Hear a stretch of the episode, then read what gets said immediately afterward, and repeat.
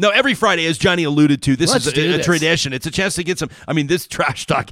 I will say this. We had about five emails pulled for this, and, and then I talked to Alicia Corbella, and then we just had to overhaul the entire trash talk because our inboxes were flooded. We love the passion. We love the engagement. This is presented every Friday by our friends at Local Environmental Services. Check them out online, local environmental dot c a. A chance for you to blow off a little steam, a tradition we call Trash Talk!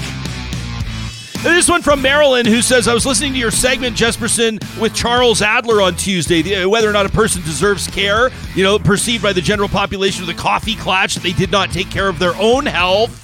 However that may be designed, this is the whole thing, more personal accountability for heart attack victims. Marilyn says the thing that's often overlooked is how this group of people with all these attitudes will actually operationalize their beliefs. Like, what's their plan? Like, if you truly believe in survival of the fittest, what's your definition of fittest? Who's setting the criteria for deciding whose life is the most valuable? You know, these political parties, the coffee klatch, have also mused that people deserve cancer, or that maybe anybody closing in on eighty years of age has lived to their life expectancy. I mean, who else might be on the chopping block? Marilyn says, there's no doubt in my mind many groups of people, young and old, currently on this chopping block.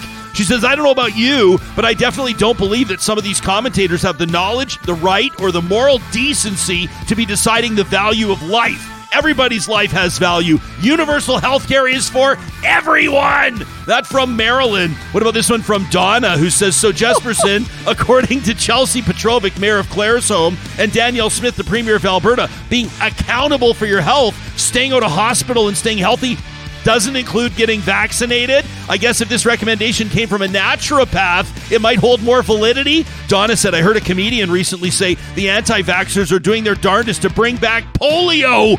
She said, I thought that make, might make real talkers laugh. That from Donna. I think I should get five points for sticking a trash talk in the plant behind me. What do you think? I can't wait until people see, see this. You scored a three-pointer. St- I did score it from way downtown. Right in the fern. This one from Thomas. Thomas says, Jespo, first off, loyal listener. I got a great deal of respect for your show and most of your guests, but... He says, I could barely keep my Cliff Bar down when Alicia Corbella... We know what he's eating for breakfast. When Alicia Corbella started spewing her anybody but Rachel Notley vitriol. A vitriol light on facts and full of that condescending phrase, the people don't realize. You know, the translation, here's my view, and woke people don't agree with me. At our house, says Thomas, we're proud centrists. Some days, a dash to the left. Other days, a smidge right. He says, I always thought that so-called journalists took pride in approaching issues with balance and research. Even if they're writing an opinion piece, facts might be nice. He says, the bias was blatant. Just imagine if an N D P premier was conducting calls with a union executive facing criminal charges. The right would have a proper shit fit.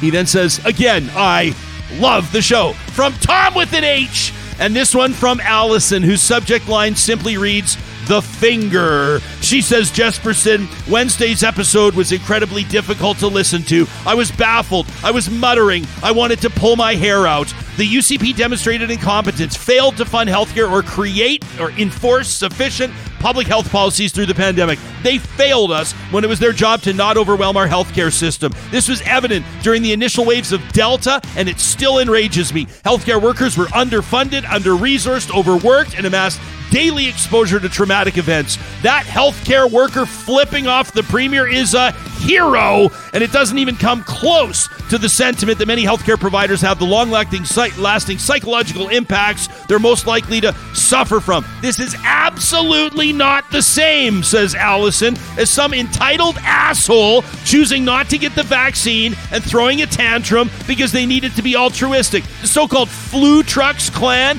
had an anti-democratic, fascist, racist protest base openly identifying in its ranks. She says the stunt they pulled at the border is terrifying.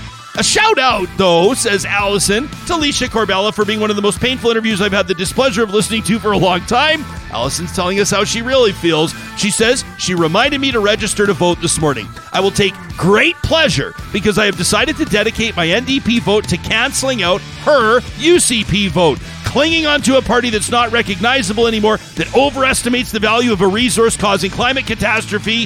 Her takes on the N D P are based on fear, and I believe that the difference in these parties is social programming and funding. I didn't believe Jason Kenney on health policy, and I don't believe Danielle Smith's iteration of the same thing. We should believe what she said, Smith that is, on the podcast. That is the spirit of the Take Back Alberta faction. They appear to be the worst of Wild Rose, but condensed and more terrifying. She then, in true Real Talker fashion, Johnny signs off warmly, Alison.